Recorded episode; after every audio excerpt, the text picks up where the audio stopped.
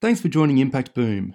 On this episode, disability isn't just about physical impairment, it's about how you feel about yourself, it's about body image. And if you can address some of those social issues by becoming self employed, then it really starts to address some of those deeper challenges around disability. Welcome to impactboom.org. We search the globe to find the people, stories, ideas, and inspiration to help you create maximum positive impact. Each week, Impact Boom brings you thought provoking interviews with world leading practitioners passionate about creating positive social change.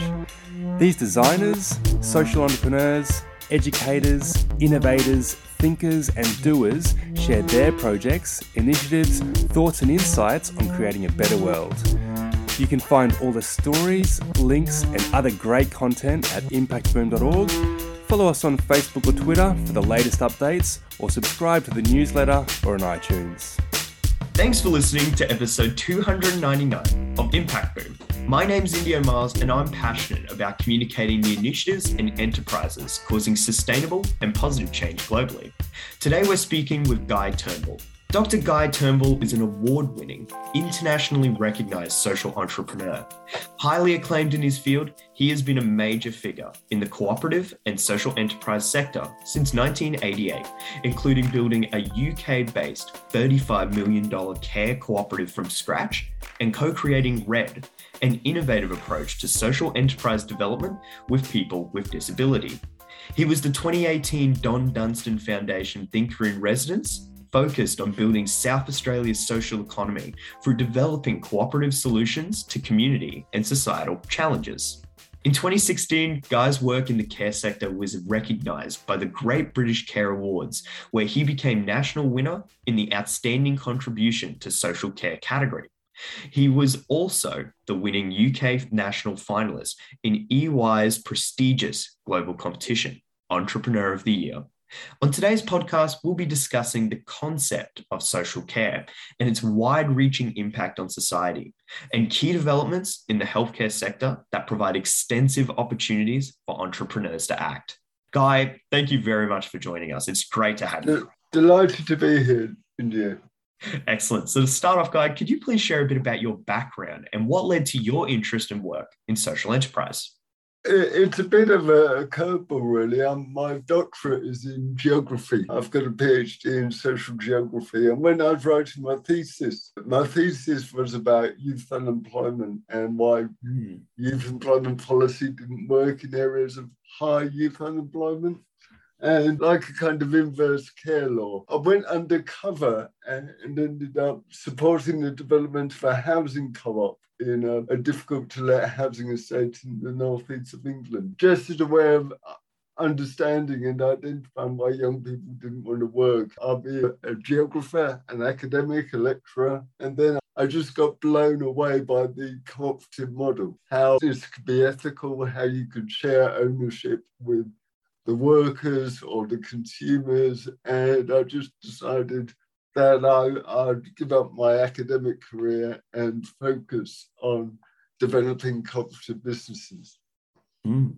That was back in the late 80s. And, and then from there, went on to become a cooperative development worker for a local authority in the UK for a number of years and then set up my own co-op. What I learned in that time was uh, because I always describe myself as an accidental entrepreneur. I never saw myself as running a business or running a social enterprise. Uh, and some of the things I learned along the way, which informs how we operate today, was firstly, you need to make the business model attack the social purpose or, or, the social requirements. For example, the care cooperative we set up in the UK, the main challenges in care is staff continuity, so keeping labour turnover as low as possible. The way you, you deal with that is you give the workers a share in the business. So if we made profit, that profit was shared with the workforce. That means the workforce stay loyal, they're engaged in delivering the service, brings your staff turnover lower so you deliver higher quality care. It's all about not just running a business and then giving money for a social purpose. It's two sides of the same coin. It's coming up with social enterprise models which the actual business model informs the social purpose. I, think that's really key. And I think the second thing is business can be very overcomplicated, and it is all about bringing it back down to very basic ideas about where is your break even point, how can you keep that low. It's often a lot easier to keep your costs low rather than go for sales, certainly at the startup time. To start modestly, but have ambition to grow. Those are a few really great reflections there. Thank you so much, Guy. And as a director of Healthy Social Care Proprietary Limited, can you explain to our audience the key differences between social care and traditional health services? Social care is a UK term. I think in Australia it's more disability and at home support. Mm. Social care is the non acute non-primary care activity you deliver in mm. people's homes or in centres outside of hospital. It's about delivering at-home support, it's about NDIS support, supporting people in their social activities or their economic activity. That's essentially what social care means. Awesome. Thank you for clarifying that for our audience there. And uh, that's really great to know about your work. And in your early career, we were just reflecting a bit on your background then, but you also worked as a strategic business planner and consultant. So, what piece of advice would you give to an aspiring change maker to help maximize their chances of success in the field? I think you need to be really clear early on about what the business model is. it's all about trying to come up with a business model which integrates in with the social purpose. So another great example is the big issue, which is a newspaper to raise awareness of mm. homelessness and also to create jobs for people who are homeless its route to market is employing homeless people to sell newspapers. So it's raising awareness and, and its actual business model is linked to its social purpose. Yeah. So you've always got to keep that in mind. So uh, another example, back in the UK, we'd set up a, a craft cooperative. The problem with craft makers is that they're very good at making stuff, but they're not very good at selling it. So mm. you create a cooperative of makers. So you get that economy of scale, so you get 20, 30 different makers together in one co-op. They can then afford to pay for a lease on a shop in a city centre. They can afford to appoint a, a, a professional shop manager who knows how best to, to retail their products then the more an individual member of that cooperative sells through that shop, the more commission they pay. Again, integrating the business model with the social purpose, and, and that when ethical business can really make a difference. With the rapid enterprise development what we do, the red one, when I was on that housing researching the, my PhD, I didn't realize I'd end up sitting up and, and um, running a $35 million care co-op. Along the way, I, I learned a few nuggets of how to write a business plan and how to raise money and how yeah. to check viability. And we fed that very much into RED, which is Rapid Enterprise Development. It's all mm-hmm. about making business development accessible for people with lived experience. And mm-hmm. it, it starts on the, the premise that business actually is all about people. It's all about the entrepreneur. So it's about working out whether the founding group that is setting up the enterprise have the focus, positivity, idea generation, thick skin, resilience. Mm. And actually, the more I thought about it, the more I recognized that there, there's a relationship and a link between those entrepreneurial traits and lived experience disability. The issues around having a thick skin and being fairly focused and doing things over and over to, to get it right and ingenuity are linked together. When we run our red workshops, we start with what makes an entrepreneur and then we go straight to break even point.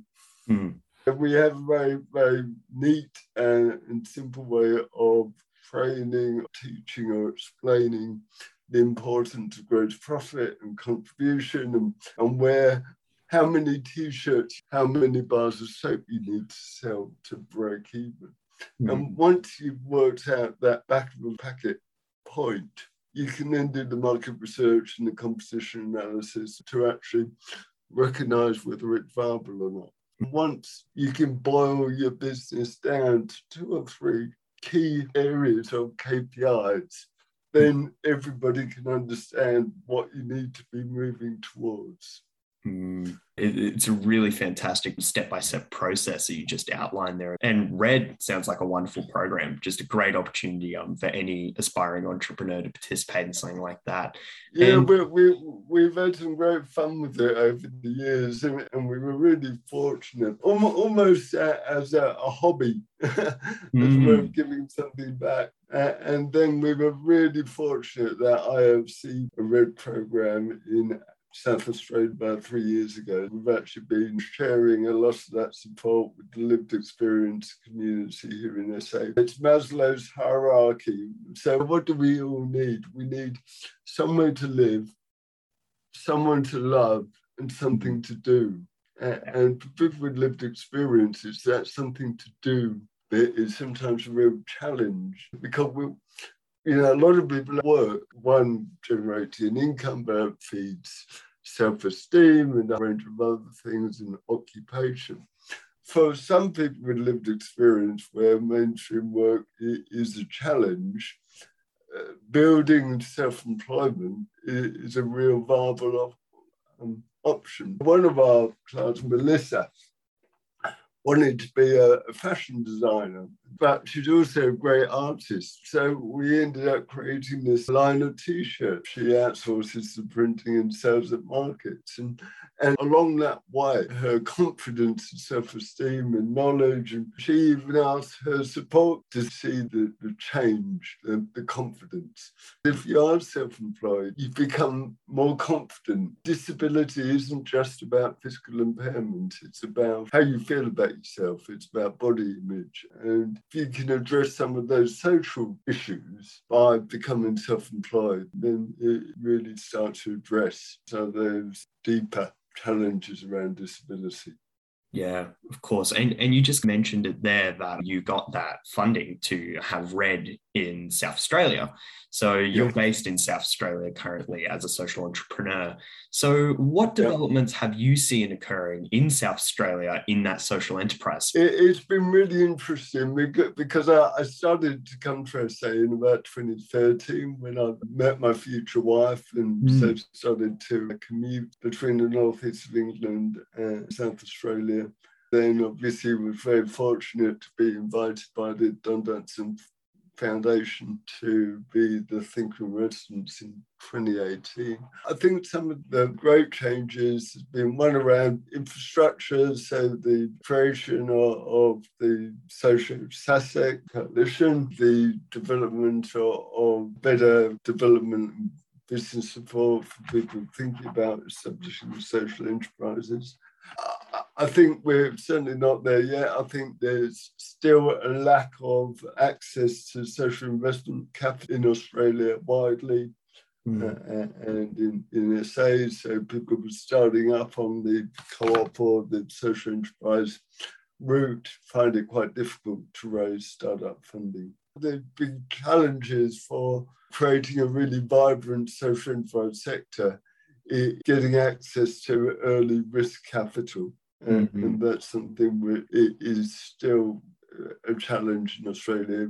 You know, if you look at the UK, it's got a much more mature social investment market. And that's certainly not the case here yet, but needs to be. One, business development support and tailored and bespoke for the social sector but secondly, you need access to that risk capital to really grow it. One, one of the other really good changes in SA is on social procurement. And I think one thing COVID has taught all of us is that The government can act and it can use its spending wisely. And I, I think the idea of using public procurement to generate local work and retain work locally is really key. 100% agree with that. And all of the observations that you just made within South Australia, it sounds like a fantastic space to be watching in the future. That's for sure. Where do you believe there are opportunities for entrepreneurs to address the issue of access to healthcare? One the other social enterprises that I'm currently leading with my co-director Arthur is Viva Mutual, which is a not-for-profit at-home support provider. November, so November 20. Mm-hmm. We currently have 60 workers delivering about 1,300 hours a week of disability support. Wow. And that's all part of where the real opportunities are is on the cusp between acute uh, and community. We need to see health and, and, disability and care system. So one of the reasons we're getting ambulance ramping is that it's very difficult to do safe and timely discharge or there isn't enough support in the community to allow the through the hospitals. What you need to do is create social enterprise and co-op solutions to one, avoid hospital admission in the first place, at home use assistive technology and a range of other options to try and lower that admission. Then, secondly, to have services that reach into the acute sector uh, and uh, facilitate safe and timely discharge. Things that is starting to be recognised in SA is the importance of lived experience peer support workers. For example, a lot of presentations in A&E are around mental health. And actually, if we can do more early intervention, employ more people with lived experience and a qualification in peer support, we get alongside those individuals, one, to avoid costly admissions, uh, and secondly, there's better health and care outcomes as well. Mm-hmm. There's some fantastic opportunities you've just listed there, yeah. and it's great to hear that you're leveraging them through Viva Mutual as well. Um, yeah. A new initiative that's really fantastic to hear. So we've just got two questions left before, um, before we finish up. So the first one I've got is, what other organisations do you believe are creating a strong social impact?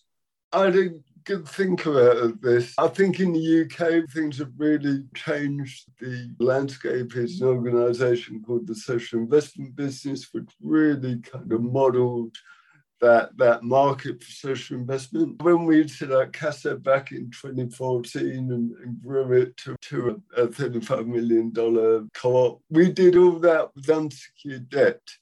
Mm. Yeah, now, now that would be quite a challenge to do currently in Australia. Secondly, I, think bizarrely, one, of the other organisations that really made, a difference was the UK government. So my background is co-ops and employer-owned businesses, and the tax treatment of worker-owned businesses in, in the UK is very favourable.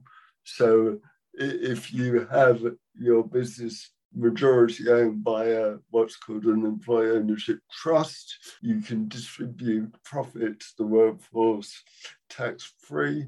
Uh, that resulted in a burgeoning of interest in employee ownership in, in the UK, but also in terms of transforming business succession, retiring owners not selling out to the highest payer or to, to foreign investors, but actually selling their business to their workforce. Mm-hmm. And that again will retain wealth locally. And what we need to do is create a locally owned social enterprise and co-op so we can actually retain wealth.